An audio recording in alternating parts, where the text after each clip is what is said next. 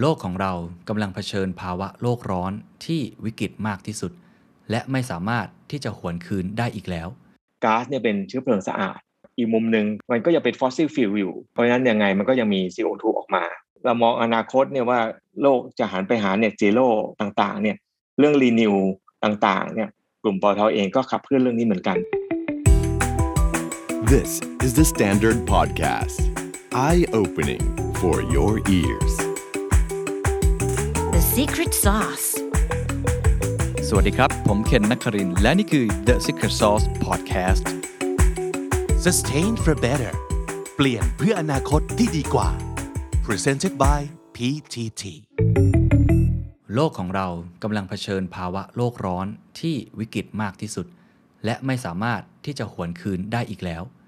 เอกสารจาก IPCC Intergovernmental Panel on Climate Change หรือคณะกรรมการระหว่างรัฐบาล ว่าด้วยการเปลี่ยนแปลงสภาพภูมิอากาศ ซึ่งถือได้ว่าเป็นไบเบิลของวงการสิ่งแวดล้อมนะครับ ให้ข้อมูลสรุปแล้วครับว่าสาเหตุสำคัญที่เป็นต้นเหตุของปรากฏการณ์ทั้งหมด คือมนุษย์ ก็คือทุกท่านที่กำลังฟังอยู่ตอนนี้แหละครับ นั่นหมายความว่าสิ่งที่จะกำหนดอนาคตหลังจากนี้ ไม่ได้ขึ้นอยู่กับใคร หรือตัวแปรอื่นๆเลย แต่ขึ้นอยู่กับการกระทำของพวกเราเอง ใจความหลักของปัญหามนุษย์เป็นตัวเร่งให้เกิดก๊าซเรือนกระจก หรือคาร์บอนไดออกไซด์ขึ้นสู่บรรยากาศในปริมาณมาก แน่นอนตอนนี้หัวเร็วหัวต่อที่จะกำหนดอนาคตในช่วง 10-10 ปีข้างหน้า ว่าโลกจะมีฉากทัดแบบใด นี่คือทางแยก และคงไม่มีใครครับ อยากให้มันเป็นทางแยก ที่เดินไปสู่ความเลวร้ายที่มากกว่านี้ เพราะนั่นจะทำให้ลูกหลานของเราไม่สามารถที่จะใช้ชีวิตได้ หนึ่งในอุตสาหกรรมที่ได้รับผลกระทบอย่างมาก เพื่อที่จะบรรลุเป้าหมายคาร์บอน net zero หรือการปล่อยคาร์บอนสุทธิเป็นศูนย์ก็คืออุตสาหกรรมพลังงาน หรือถ้าพูดอีกมุมหนึ่ง อุตสาหกรรมพลังงานนี่แหละครับ ถือได้ว่าเป็น key factor เป็นกุญแจสำคัญ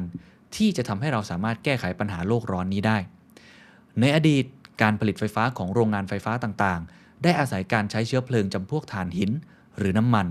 แน่นอนสิ่งเหล่านี้เป็นตัวเร่งให้เกิดการปล่อยก๊าซคาร์บอนไดออกไซด์ แต่เมื่อเรามีวิทยาการมีนวัตกรรม มีวิวัฒนาการมากขึ้น มนุษย์ก็เริ่มหันมาใช้เชื้อเพลิงจากก๊าซธรรมชาติ และมาวันนี้ที่โลกเข้าสู่ยุคเปลี่ยนผ่านอีกครั้ง เราเริ่มให้ความสัมพันธ์กับพลังงานหมุนเวียน หรือพลังงานสะอาด ที่จะช่วยสร้างความยั่งยืนได้อย่างแท้จริง แต่มันก็ไม่ใช่ง่ายแบบนั้นครับ ทุกคนที่อยู่ในอุตสาหกรรมพลังงานทราบดีถึงการเปลี่ยนผ่านในครั้งนี้ น้ำมันหรือถ่านหินคงจะถึงจุดอิ่มตัว ที่เราต้องการจะลดการใช้ให้ได้มากที่สุด ในขณะเดียวกันเราต้องการที่จะเพิ่มการลงทุนในพลังงานหมุนเวียน หรือพลังงานสะอาด เช่น พลังงานลม พลังงานแสงอาทิตย์ หรืออื่นๆ หัวใจอยู่ตรงนี้ครับทุกท่าน สิ่งสำคัญก็คือ ก่อนที่เราจะก้าวข้ามจากน้ำมันถ่านหิน ไปสู่พลังงานลมพลังงานแสงอาทิตย์ เราต้องมีสิ่งที่เรียกว่า transition fuel หรือตัวกลางเชื้อเพลิงที่จะเป็นช่วงเปลี่ยนผ่านครับ เป็นตัวกลางที่จะเชื่อมรอยต่อสำคัญ และสิ่งสิ่งนั้นเขาเรียกกันว่าก๊าซธรรมชาติ ก๊าซธรรมชาติถือได้ว่าเป็นพลังงานฟอสซิล แต่เป็นพลังงานฟอสซิลที่เขานิยามกันว่าสะอาดที่สุด แม้ว่าจะยังคงปล่อยก๊าซคาร์บอนไดออกไซด์อยู่บ้าง แต่ก็ถือว่าน้อยมากครับ เมื่อเทียบกับเชื้อเพลิงจำพวกถ่านหินหรือน้ำมัน ในขณะที่ต้นทุนและราคาก็ยังอยู่ในจุดที่เราสามารถที่จะทำธุรกิจได้ รวมทั้งเรื่องที่สำคัญที่สุดก็คือเรื่องของเสถียรภาพครับ การใช้งานยังคงดีกว่าพลังงานหมุนเวียนอื่นๆ ในปัจจุบัน ที่ยังคงต้องใช้เวลาในการพัฒนาอีกสักระยะสำหรับประเทศไทยในปัจจุบันข้อมูลจากกระทรวงพลังงานระบุครับว่าก๊าซธรรมชาติถูกนำไปเป็นเชื้อเพลิงในการผลิตไฟฟ้ามากที่สุด กว่า 57%รองลงมานำไปแยกส่วนประกอบเพื่อใช้เป็นวัตถุดิบตั้งต้นของปิโตรเคมี 23%และยังนำไปใช้เป็นเชื้อเพลิงในโรงงานอุตสาหกรรม 17%และภาคขนส่งหรือว่า NGV อีก 3%สำหรับการปรับตัวภาครัฐก็ออกนโยบายมาชัดเจนแล้วครับว่า ภายในปี 2065 ถึง 2070 หรืออีกประมาณ 45-50 ปีข้างหน้า ไทยจะต้องเพิ่มสัดส่วนการผลิตไฟฟ้าใหม่ ใช้พลังงานหมุนเวียนไม่น้อยกว่า 50%หรือเราจะต้องปล่อยคาร์บอนสุทธิคาร์บอนเน t ซีโร่เป็นศูนย์ให้ได้ ในทางหนึ่งครับ ประเทศไทยเองก็ทราบดีว่าเราต้องหันมาใช้พลังงานสะอาดมากยิ่งขึ้น แต่ในอีกทางหนึ่งเราต่างก็ทราบดีว่าก๊าซธรรมชาติที่ไทยสามารถค้นพบเจอแหล่งพลังงานหลักของไทยในอดีตเมื่อ 30 กว่าปีที่แล้ว เคยเป็นจุดเริ่มต้นของยุคโชติช่วงชัชวาลมันกำลังจะกลายเป็นรอยต่อ หรือ transition fuel ที่เชื่อมไปสู่ความยั่งยืน ด้วยการใช้พลังงานหมุนเวียนในอนาคต โจทย์อยู่ตรงนี้ครับทุกท่าน โจทย์สำคัญคือ เราจะทำอย่างไร ที่จะรักษาสมดุลระหว่างการเดินทาง ไปสู่พลังงานสะอาด โดยใช้ก๊าซธรรมชาติเป็นสะพาน เป็นรอยต่อ ในขณะที่เรายังสามารถรักษาความสามารถในการแข่งขัน ความสามารถในการดำเนินธุรกิจ เพราะประเทศไทยนั้นมีรายได้หลักจากก๊าซธรรมชาติอย่างต่อเนื่อง โจทย์นี้กระทบบริษัทหนึ่งมากที่สุดครับ ก็คือปอตอทบริษัทที่ได้ชื่อว่าเป็นขุมพลังต้นน้ำของการผลิตพลังงานให้กับประเทศไทย วันนี้ผมจึงอยากชวนทุกท่านมาหาคำตอบนี้ไปด้วยกันในมินิซีรีส์ The Secret Sauce X PTT Sustain for Better ในตอนแรกนี้ ผมได้พูดคุยกับคุณวุฒิกร สติถิต รองกรรมการผู้จัดการใหญ่หน่วยธุรกิจก๊าซธรรมชาติ จากกลุ่มปตท น่าสนใจอย่างยิ่งครับว่า ยุคเปลี่ยนผ่านที่กำลังจะเกิดขึ้นตอนนี้ บริษัทปตท โดยเฉพาะอย่างยิ่งแผนกนี้เลยครับแผนกธุรกิจก๊าซธรรมชาติ จะมีมุมมองต่อเรื่องนี้อย่างไร แล้วในอนาคต ถ้า transition fuel มันหายไป คือเขาเปลี่ยนผ่านไปสู่พลังงานสะอาดแล้ว ธุรกิจก๊าซธรรมชาติของปตท จะวางตัวอยู่ในตำแหน่งไหนของโลก positioning อยู่ตรงไหน หรือในช่วง 20 ปีนี้ที่เขาต้องการจะสร้างตัวเองเป็น regional LNG hub หรือการเป็นศูนย์กลางของก๊าซธรรมชาติเหลวให้ได้ อันนี้จะทำให้เขามีความสามารถในการทำรายได้ และยืนอยู่ได้อย่างไร รวมทั้งผู้ใช้งานไฟฟ้าอย่างพวกเราล่ะครับ ในเมื่อไฟฟ้าคือองค์ประกอบสำคัญของการใช้ชีวิต เราทุกท่านที่ฟังอยู่นี้ จะต้องปรับตัวอย่างไรในการเปลี่ยนผ่านครั้งนี้ ลองไปฟังครับ คำถามแรกเลยเบื้องต้นอยากจะถามก่อนว่า ทุกวันนี้ความท้าทายของก๊าซธรรมชาติ ในแง่ของการที่เป็นแหล่งพลังงานของของประเทศไทยมาอย่างยาวนานเนี่ยมันคืออะไรบ้างครับ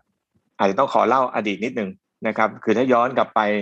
สักสามสิบสี่สิบปีเมื่อก่อนเนี่ย ประเทศเราไม่ได้ใช้ก๊าซเยอะอย่างนี้นะครับ ส่วนใหญ่เราจะใช้น้ำมัน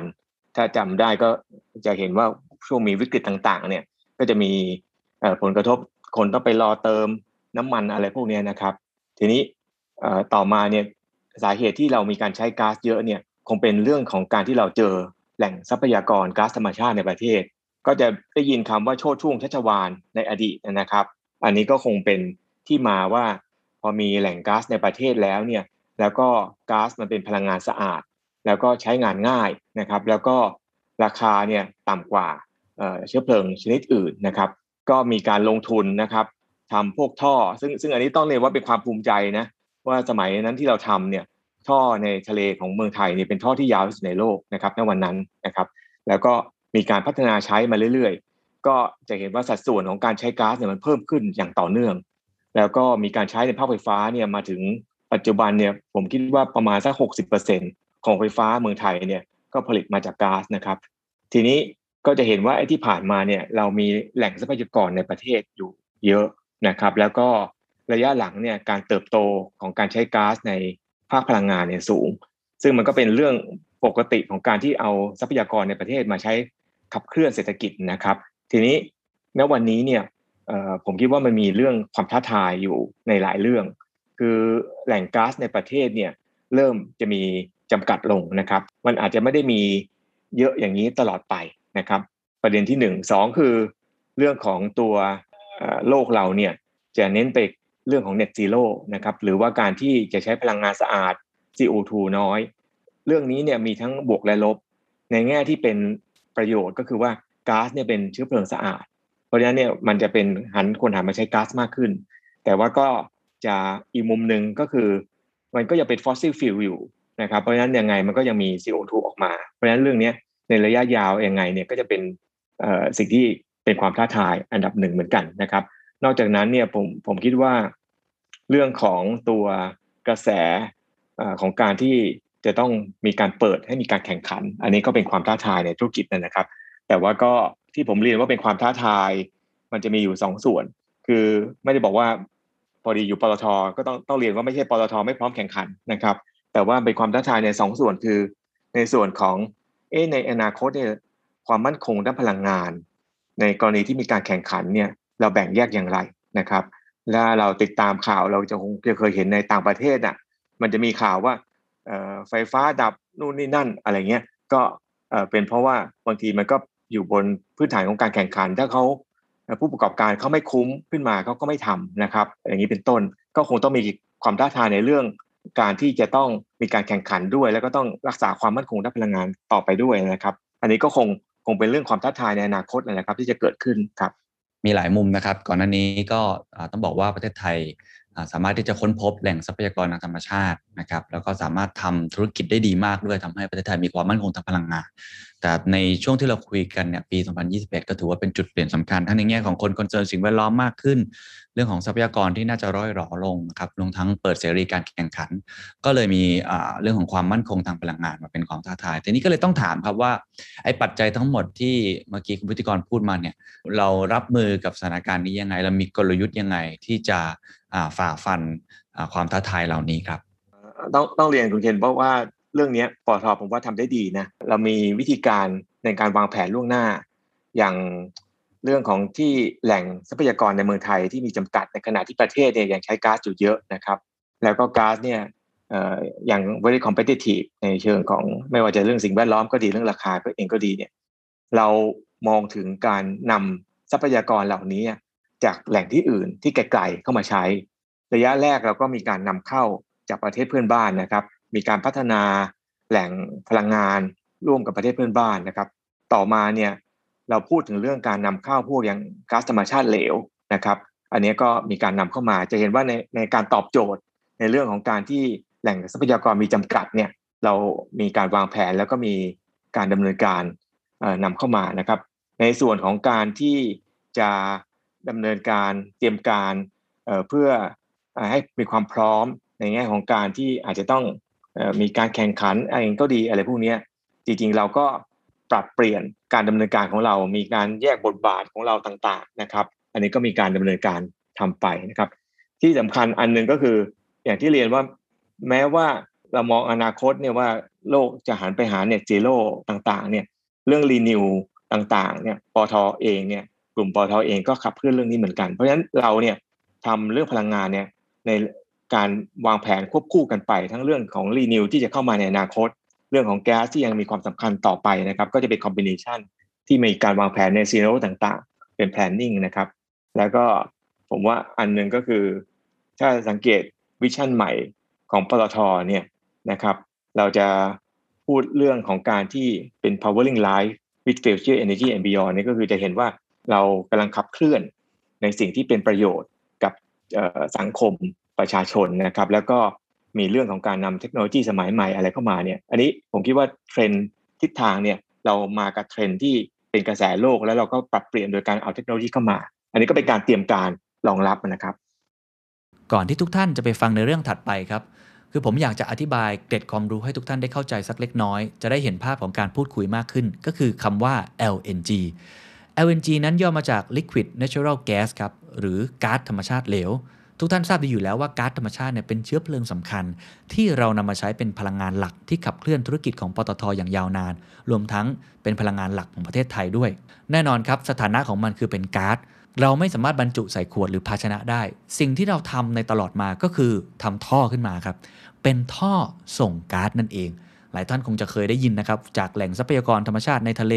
ทำท่อก๊าซออกมามาโผล่ที่มาบตาพุธหรือว่า Eastern Seaboard อย่างไรก็ตามครับ เมื่อมีการขุดเจาะก๊าซธรรมชาติ และเพื่อเพิ่มโอกาสทั้งทางธุรกิจ หรือการใช้พลังงานให้มีเสถียรภาพมากยิ่งขึ้น เขาก็เลยมีความคิดที่จะเปลี่ยนแปลงครับ เปลี่ยนสถานะของก๊าซธรรมชาติ ให้อยู่ในรูปของของเหลว เปลี่ยนจากก๊าซเป็นของเหลว ด้วยการลดอุณหภูมิ ซึ่งจะทำให้ก๊าซธรรมชาติสามารถคงอยู่ในรูปของของเหลว และบรรจุลงในถังได้ อันนั้นแหละครับคือสิ่งที่เรียกว่า LNG ในส่วนถัดไป ผมได้พูดคุยถึงความเปลี่ยนแปลงของปตท ที่มีแผนในการสร้าง Regional LNG Hub จะเป็นอย่างไรทำได้จริงไหม ไปตามดูกันครับ แต่ว่าอย่างหนึ่งที่อยากจะโฟกัสเพิ่มเติมนะครับ คือการที่เรามีคำคำนี้ขึ้นมาคือ Regional LNG Hub นะครับหรือการธรรมชาติเหลวนะตอนนี้ความคืบหน้าเป็นยังไงโครงการนี้มีความสำคัญอย่างไรครับกับประเทศ แล้วก็กลยุทธ์ที่เราจะสร้างให้เรากลายเป็นศูนย์กลางได้เนี่ยมันมีอะไรบ้างครับ ต้องต้องย้อนไปว่าวันที่เราคิดเรื่อง LNG เนี่ย LNG เนี่ยเราคิดมาประมาณ 30 ปีแล้วนะครับแล้วก็มาเริ่มนำเข้าจริงๆในประมาณปี 2554 นะครับเมื่อประมาณแค่ 10 ปี ที่ผ่านมาเองจะเห็นว่าก่อนหน้านั้นเนี่ยมีระยะเวลาคิด แล้วก็มีความพยายามในการดำเนินการต่างๆเนี่ยล่วงหน้ามานานนะครับวันที่เราคิดเรื่อง LNG เข้ามาเนี่ยเรื่องเหล่านี้เราพบอยู่แล้วว่าตัว LNG ของบ้านเราที่ใช้เนี่ย มันมีความได้เปรียบเทียบกับประเทศอื่นๆนะครับเเรื่อง LNG Hub Concept เนี่ยจริงๆคิดมาประมาณสัก 20 ปีนะครับ แล้วก็เราพบว่าเมืองไทยเนี่ยเป็นประเทศที่มีการใช้ก๊าซอยู่ในระดับที่ค่อนข้างจะสูงนะครับ เพราะว่าเรามีแหล่งทรัพยากรของเราเองนะครับ นอกจากนั้นเนี่ยการใช้พลังงานของบ้านเราก็หลากหลาย และระบบถ้าพูดถึงอินฟราสตรักเจอร์ด้านพลังงานของเราเนี่ยค่อนข้างจะดีเทียบกับประเทศต่างๆนะครับ แล้วก็ ที่สำคัญที่สุดเนี่ยก็คือว่าวันที่ประเทศอื่น ๆ ในโลกนี้เขาใช้พลังงานพวกแก๊สเยอะ อย่างเช่นในหน้าหนาวเนี่ยบ้านเราเนี่ยหน้าหนาวเราใช้แก๊สน้อยใช้พลังงานน้อย เราจะใช้หน้าร้อน จะเห็นว่าอันนี้เขาเรียกว่า counter seasonal demand นะครับก็คือว่าวันที่คนอื่นเขาใช้เยอะเราใช้น้อย วันที่คนอื่นเขาใช้อาจจะไม่เยอะมากเราเราใช้เยอะตอนนั้น เพราะฉะนั้นพวกเหล่านี้เราก็มองว่าเป็นโอกาสในการที่ว่า เอ๊ ในแง่ของการที่จะเอาไทยเป็นศูนย์กลางของการที่จะ counter seasonal infrastructure เยอะ เรามีดีมานสูงเนี่ยเราทำได้นะครับก็เลยเป็นที่มาของคอนเซปต์ว่าเออเราน่าจะมีโอกาสในการขับเคลื่อนประเทศให้เป็นฮับทีนี้ถามว่าพอเป็นฮับแล้วเนี่ยมันได้ประโยชน์อะไรก็คือพอเป็นฮับเนี่ยมันก็จะเป็นศูนย์กลางของการซื้อขาย LNG ในภูมิภาคนะครับ ซึ่งต้องบอกว่าดีมานของการใช้ LNG ใช้ก๊าซในภูมิภาคเซาท์อีสเอเชียเนี่ยเราเยอะสุด นะครับ อันนั้นอันที่หนึ่งการเป็นฮับเนี่ยจะมีการลงทุนต่างๆ เกิดขึ้น เพราะว่าการที่เป็นศูนย์กลางการซื้อขายนั่นหมายถึงว่าเราก็อาจจะต้องมี storage หรือถังเก็บ LNG เยอะขึ้นนะครับ ให้มีการซื้อขาย แล้วก็ประเทศในภูมิภาคก็จะได้ประโยชน์จากการที่ไม่ต้องไปสร้าง terminal ขนาดใหญ่เขาก็เอาเรือเล็กๆเนี่ยมารับจากเราไป ก็จะลดการลงทุนของประเทศต่างๆ ในขณะเดียวกันเราก็มีโอกาสทางธุรกิจเกิดขึ้นนะครับ นอกจากนั้นเนี่ยเทคโนโลยีต่างๆ ก็จะเกิดขึ้น แล้วพอเป็น hub แล้วเนี่ย กลไกการซื้อขาย ประเทศไทยก็จะเป็นคน establish กลไกการซื้อขายเกิดขึ้นนะครับ ก็จะมี reference price ที่เป็น reference price จากเมืองไทยเกิดขึ้นนะครับ ก็จะเป็นการสร้างความมั่นคงด้านพลังงานแบบหนึ่ง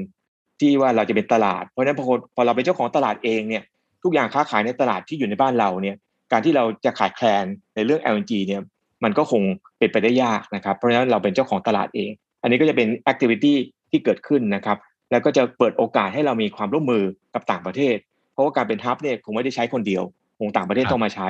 เพราะฉะนั้นเนี่ยในเชิงยุทธศาสตร์ของประเทศ ในแง่ความสำคัญของประเทศในภูมิภาคก็จะมีความสำคัญขึ้นนะครับ อันนี้ผมคิดว่าขับเคลื่อน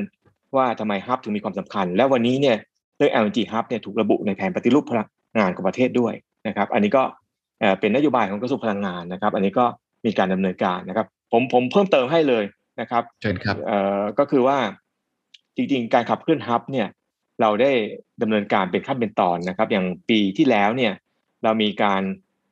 ดำเนินการทดสอบทางเทคนิคต่างๆ ของ Facility ต่างๆ ของเราว่าสามารถรองรับการเป็นฮับได้หรือเปล่านะครับ แล้วในปีนี้เมื่อต้นปีเนี่ยเราทดสอบดำเนินการเชิงพาณิชย์นะครับ ก็คือว่า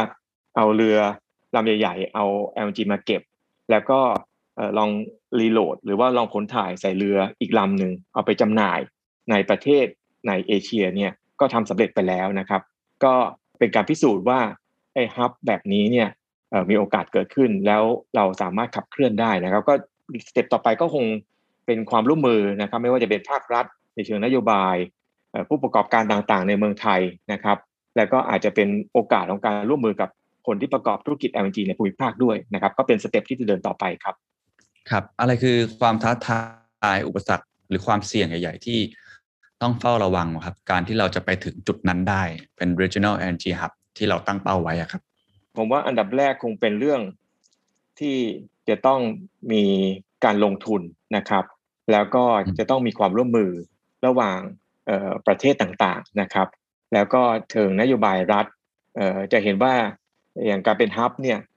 จุดหลักมันคงเป็นการที่เราจะทำเพื่อสร้างให้ไทยเป็นศูนย์กลางของการที่เราจะ ทำธุรกิจ LNG ในภูมิภาค เพราะฉะนั้นกฎระเบียบต่างๆ ของรัฐเนี่ยจะต้องเอื้อให้มีการดำเนินการที่คล่องตัวนะครับไม่เป็นอุปสรรค เพราะว่ามันไม่ได้หมายถึงว่าเราใช้คนเดียวแล้ว เรากำลังจะเซิร์ฟให้ทั้งภูมิภาคนะครับอันนี้กฎระเบียบคงเป็นเรื่องหลักเลยที่จะเป็นความท้าทายอันดับแรกนะครับ แต่ว่าอย่างไรก็ตามที่เราเดินตลอดมาที่เรามีการทดสอบ ไม่ว่าจะทางเทคนิคก็ดี การดำเนินการเชิงพาณิชย์เองเนี่ยก็จะทำให้เราเห็นในวิธีการที่ต้องดำเนินการต่อไปนะครับ เรื่องที่สองคงเป็นเรื่องที่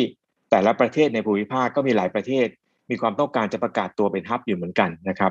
ไอ้มุมนี้เนี่ยต้องเรียนว่าเมืองไทยอย่างที่เรียนไปตอนต้นเรามีความได้เปรียบในหลายเรื่องนะครับ เพราะฉะนั้นก็คงจะต้องใช้ความได้เปรียบให้เป็นประโยชน์ในเวลาที่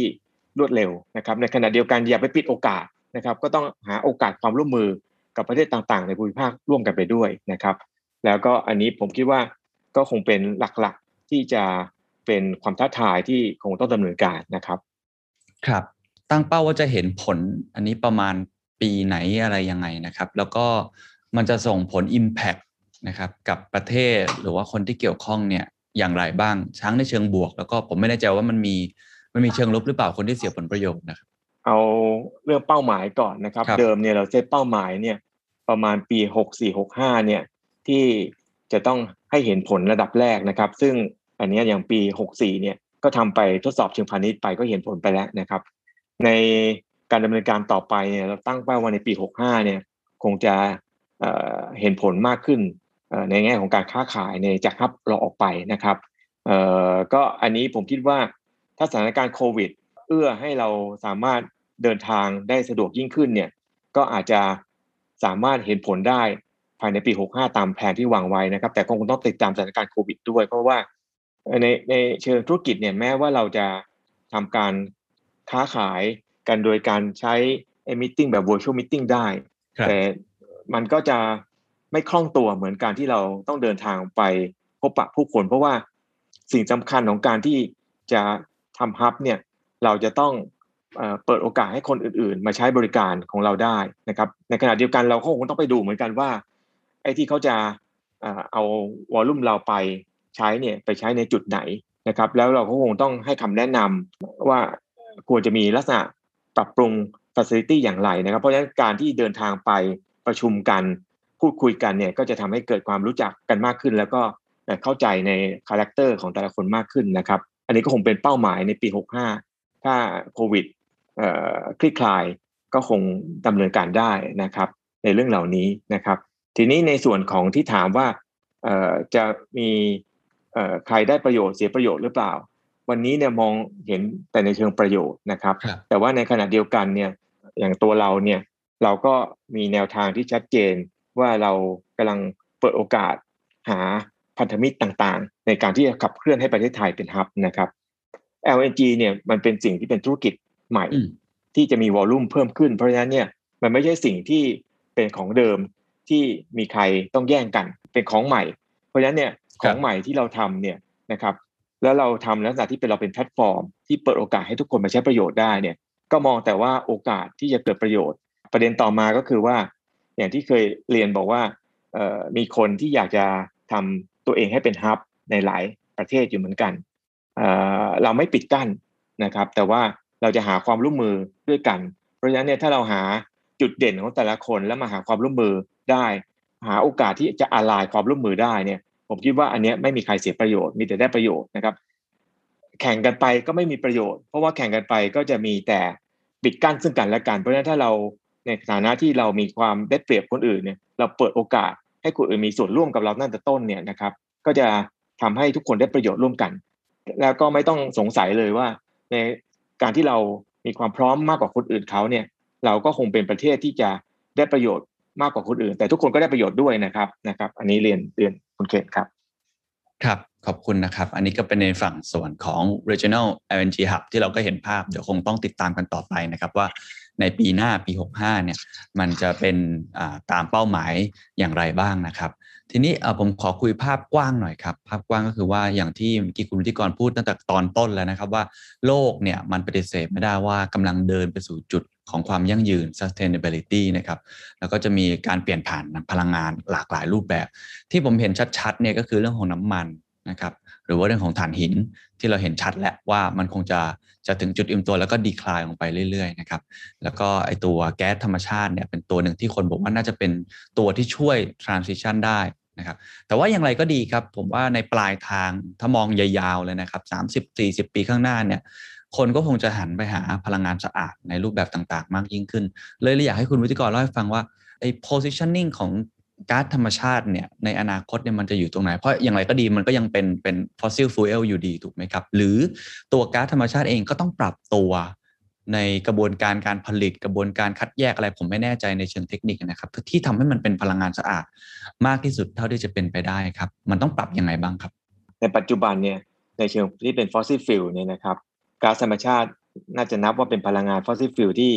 ค่อนข้างจะสะอาดที่สุดนะครับในเชิง fossil fuel นะครับ อันที่หนึ่ง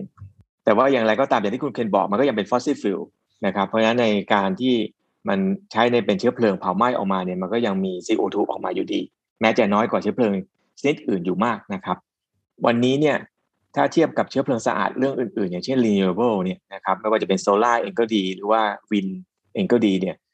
การใช้ fossil fuel แบบก๊าซธรรมชาติเนี่ยนะครับ ยังมีต้นทุนต่ำกว่านะแต่ว่าสิ่งที่วันนี้ที่เราเดินก็คือว่าเราเห็นข้อดี ของเชื้อเพลิง หรือว่าทั้งก๊าซธรรมชาติและ renew เราทำลักษณะ combination นะครับ ก็คือว่าก๊าซธรรมชาติเนี่ย เราเห็นประโยชน์ของมันในแง่ของการที่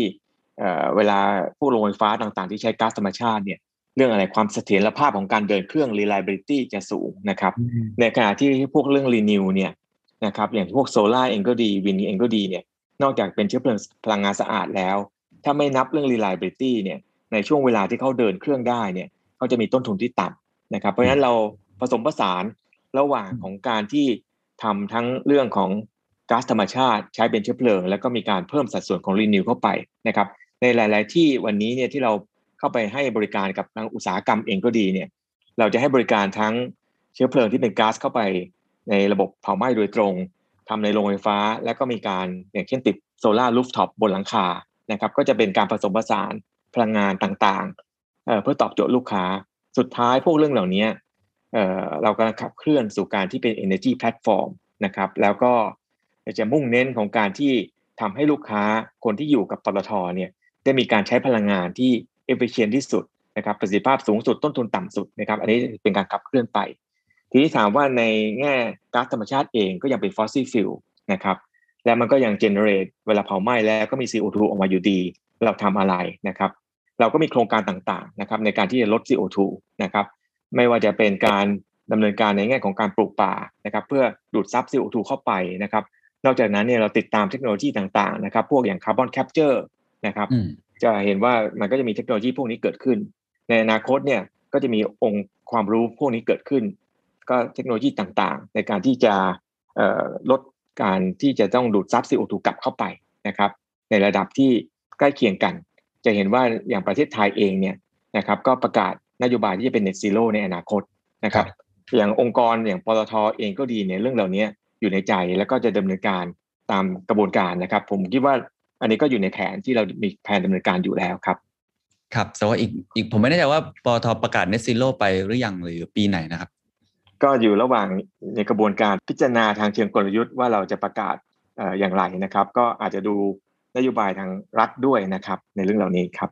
ครับน่าตื่นเต้นนะครับ ถ้าองค์กรที่เป็นพลังงานของชาติออกมาประกาศ net zero แบบชัดเจนนี่น่าจะเป็นความคืบหน้าสำคัญนะครับย้อนกลับมานิดหนึ่งครับอย่างก๊าซธรรมชาติเมื่อกี้ที่เราก็พอจะเห็นภาพนะครับ ทีนี้ก็เลยอยากถามเป็นประเด็นที่อาจจะชัดเจนนิดนึงนะครับ สรุปแล้วเรามองว่า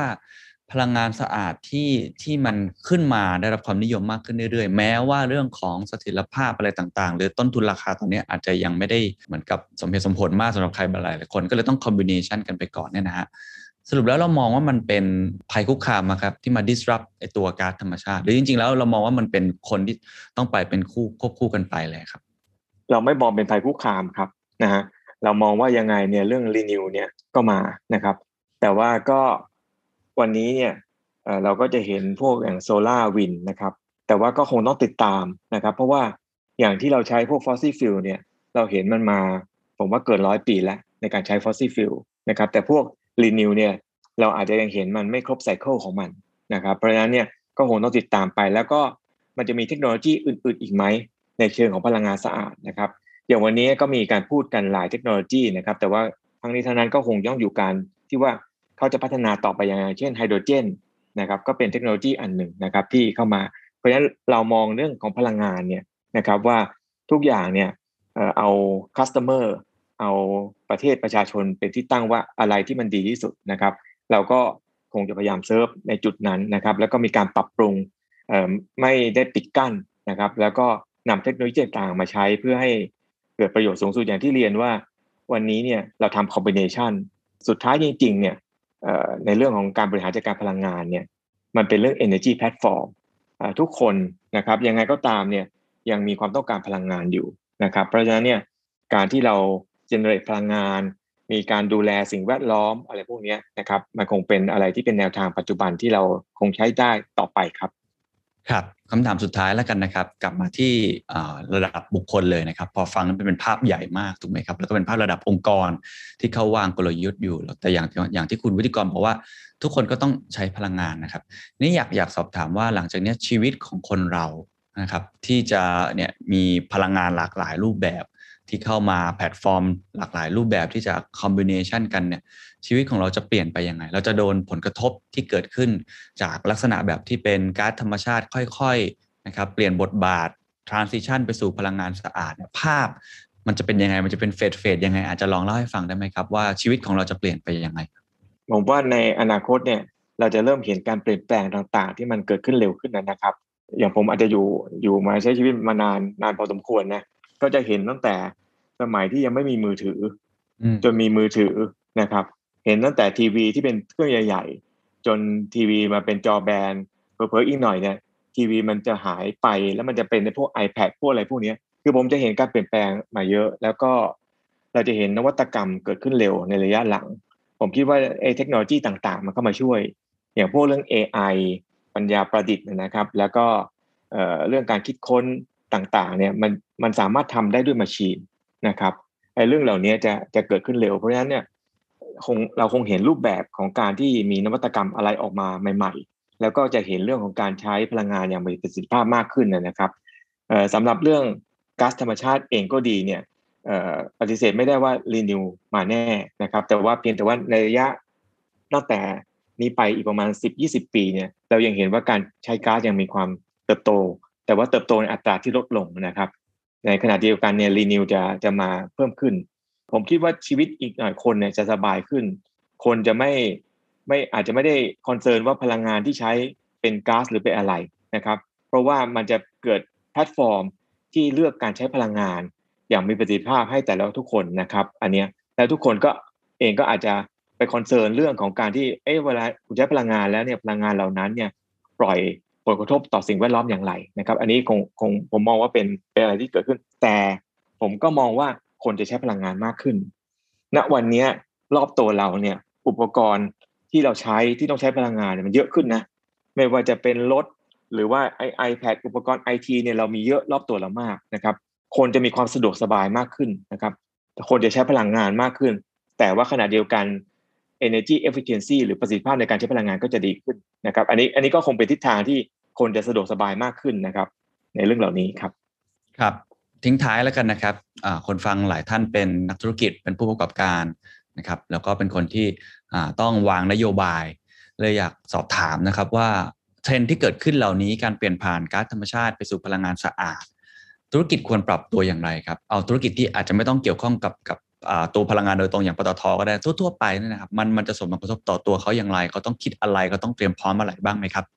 ในแง่ของการใช้พลังงานเนี่ยมันจะมีอยู่สองส่วนนะครับในเชิงธุรกิจนะ ก็คือว่าเอ่ออาจจะต้องดูเรื่องความมั่นคง กับอืมเรื่องทางราคาว่ามัน competitive หรือเปล่านะครับเอ่อสองส่วนนี้คงเป็นส่วนสำคัญที่จะต้องวางแผนนะครับ แล้วก็ผมเชื่อว่าในการขับเคลื่อนประเทศไทยเนี่ยนะครับเอ่อประเทศไทยเนี่ยมีข้อได้เปรียบในหลาย ๆ ประเทศคือเรามีความหลากหลายนะครับ แล้วก็แหล่งพลังงานของเราเนี่ยเรายังมีอยู่เยอะพอสมควรแล้วก็รัฐเนี่ยวางแผนในเรื่องของการจัดการพลังงานได้ดีนะครับเอ่อ ผมคิดว่าในเรื่องพลังงานเหล่านี้เนี่ยคือถ้าเป็นภาคเอกชนทั้งหลายเนี่ยผมอยากให้เน้นเรื่องของการที่ใช้พลังงานอย่างมีประสิทธิภาพนะครับ อันนี้สิ่งนี้ทุกคนทำได้นะครับ ว่าทำอย่างไรที่คุณจะใช้พลังงานประสิทธิมีประสิทธิภาพไม่ไม่สิ้นเปลืองนะครับ อันที่สองคือผมอยากให้เอกชนที่มีกำลังนะครับ คุณปรับปรุงในเรื่องของเทคโนโลยีต่างๆ ติดตามนะครับว่าเทคโนโลยีอะไรที่มันมาช่วยให้การใช้พลังงานของคุณ มีประสิทธิภาพมากขึ้น อุปกรณ์อะไรที่ต้องติดตั้ง หรือว่ามีทางเลือกอะไรนะครับ เอาเข้ามาใช้รีนิวมาแน่นะครับ แต่ว่าก็อยากให้ถ้าเป็นเอกชนก็อาจจะต้องดูว่าเราจะเลือกใช้รีนิวกับบริษัทที่มีความน่าเชื่อถือนะครับ เพราะไม่งั้นมันจะเป็นปัญหาในระยะยาวนะครับ ก็อยากจะฝากไว้อาจจะถือว่าโฆษณาปอทอนิดหน่อยก็แล้วกันว่า ในเชิงของปอทอเนี่ยเราก็ยังเชื่อว่าเราเป็นบริษัทที่พร้อมให้ การดูแลนะครับพวกลูกค้าต่างๆนะครับแล้วก็พร้อมที่จะเป็นหุ้นส่วนทางธุรกิจต่างๆ ที่เกิดขึ้นนะครับมีคำแนะนำอะไรได้ก็เราก็ปรับปรุงหลายเรื่องนะครับในแง่ของการรับฟังความคิดเห็นลูกคงลูกค้าเนี่ยนะครับ ก็อยากจะฝากเอาไว้ว่าก็คงเน้น energy efficiency แล้วก็การที่จะเดินต่อไปก็คงต้องหาพันธมิตรทางธุรกิจในในเรื่องเหล่านี้ที่ที่ตอบโจทย์ทางลูกค้าทุกคนครับ อย่างที่ทุกท่านได้ฟังไปเมื่อสักครู่ ต้องบอกว่าวันนี้ปตทก็ไม่ได้นิ่งนอนใจกับความเปลี่ยนแปลงของโลก ว่าภาวะโลกร้อนมันเกิดขึ้นจริง และบริษัทยักษ์ใหญ่เองก็ไหวตัวกับเรื่องนี้แล้วเช่นกัน รวมทั้งยอมรับครับว่าตัวเขาเองต้องเปลี่ยนแล้ว นี่คือจุดเปลี่ยนสำคัญของพลังงาน และคือจุดเปลี่ยนสำคัญของปตท สิ่งสำคัญที่เขาคุยกันครับในเรื่องของพลังงานคือเรื่องของความเสถียรก๊าซธรรมชาติหรือ natural gas จะยังคงเป็นเชื้อเพลิงสำคัญในยุคนี้ เพราะมีความเสถียรมากกว่า และจะเป็นตัวเชื่อมไปสู่โลกอนาคตในอีก 10-20 ปีข้างหน้า ที่พลังงานหมุนเวียนหรือพลังงานสะอาดนั้นจะเริ่มเสถียรมีต้นทุนที่เหมาะสม และปตทเองก็คงไม่ได้ปล่อยโอกาสนั้นหลุดลอยไปเช่นเดียวกัน อย่างแรกครับที่เขาทำคือการลงทุนในเรื่อง regional LNG hub หรือศูนย์กลางซื้อขายก๊าซธรรมชาติเหลว ที่อาศัยข้อได้เปรียบของประเทศไทย จากการที่เรามีแหล่งทรัพยากรของเราเอง มีโครงสร้างพื้นฐานรองรับ และภูมิศาสตร์ของเราก็ถือว่าเป็นศูนย์กลางของอาเซียน รวมถึงกระแสการใช้พลังงานในช่วงเวลาที่แตกต่างกัน ที่คุณวิทยกรใช้คำว่า counter seasonal demand อันเนื่องมาจากสภาพภูมิอากาศของประเทศที่แตกต่างกัน ในแต่ละทวีป ช่องว่างตรงนี้เองจึงกลายเป็นเหมือนโอกาส ที่ประเทศไทยเราจะกลายเป็นศูนย์กลางการซื้อขายได้ ก็คงต้องติดตามกันต่อไป อย่างที่ 2 ครับ วันนี้เองปตทก็ได้มีการปรับ portfolio ให้มีการผสมผสานของพลังงาน ทั้งก๊าซธรรมชาติ และพลังงานใหม่ๆ พลังงานสะอาดต่างๆ ให้มีสัดส่วนมากขึ้น สอดรับกับอนาคตข้างหน้า จะเห็นได้เลยครับว่ากลยุทธ์ทั้งหมดนั้นสอดคล้องกับเป้าหมาย และวิสัยทัศน์ที่เขาวางเอาไว้ ก็คือ powering life with future energy and beyond และสนับสนุนเป้าหมายการพัฒนาที่ยั่งยืนขององค์การสหประชาชาติ หรือว่า SDG goals 4 ข้อด้วยกัน ข้อ 7 พลังงานสะอาดที่ทุกคนเข้าถึงได้ ข้อ 8 การจ้างงานที่มีคุณค่าและการเติบโตทางเศรษฐกิจ ข้อ 13 การรับมือการเปลี่ยนแปลงสภาพภูมิอากาศ ข้อ 14 การใช้ประโยชน์จากมหาสมุทรและทรัพยากรทางทะเล บริษัทอย่างปตทเองก็คงจะยืนยันนะครับที่จะอยู่ในบทบาทที่เป็นหัวใจหลักของพลังงานในประเทศ อาจจะมีเปลี่ยนแนวทางไปบ้าง ปรับกลยุทธ์ไปบ้าง ทั้ง Energy Platform รวมทั้งการปรับพอร์ตในพลังงานหลายรูปแบบ เพื่อสอดรับกับพลังงานในอนาคต ในฐานะคุณผู้ฟังเองทุกท่านนะครับก็คงจะต้องติดตามรวมทั้งก็คงจะต้องตรวจสอบด้วยครับว่า แผนที่เขาวางในวันนี้จะทำได้จริงหรือไม่ในวันข้างหน้า และเขาจะเป็นกลไกสำคัญ กุญแจสำคัญของความยั่งยืนที่ควรจะเกิดขึ้นในอนาคตได้จริงหรือไม่ เราสามารถติดตามได้เพิ่มเติมนะครับ ใน The Secret Sauce X PTT Sustain for Better episode ต่อไป สวัสดีครับ Sustain for better เปลี่ยนเพื่ออนาคตที่ดีกว่า Presented by PTT ถ้าคุณชื่นชอบ The Secret Sauce episode นี้นะครับ ก็ฝากแชร์ให้กับเพื่อนๆ คุณต่อด้วยนะครับ และคุณยังสามารถติดตาม The Secret Sauce ได้ใน Spotify SoundCloud Apple Podcast Podbean YouTube และ Podcast Player ที่คุณใช้อยู่นะครับ และอย่าลืมติดตาม Facebook Fanpage The Secret Sauce เข้ามาติชมเข้ามาพูดคุยกับผมได้เลยนะครับ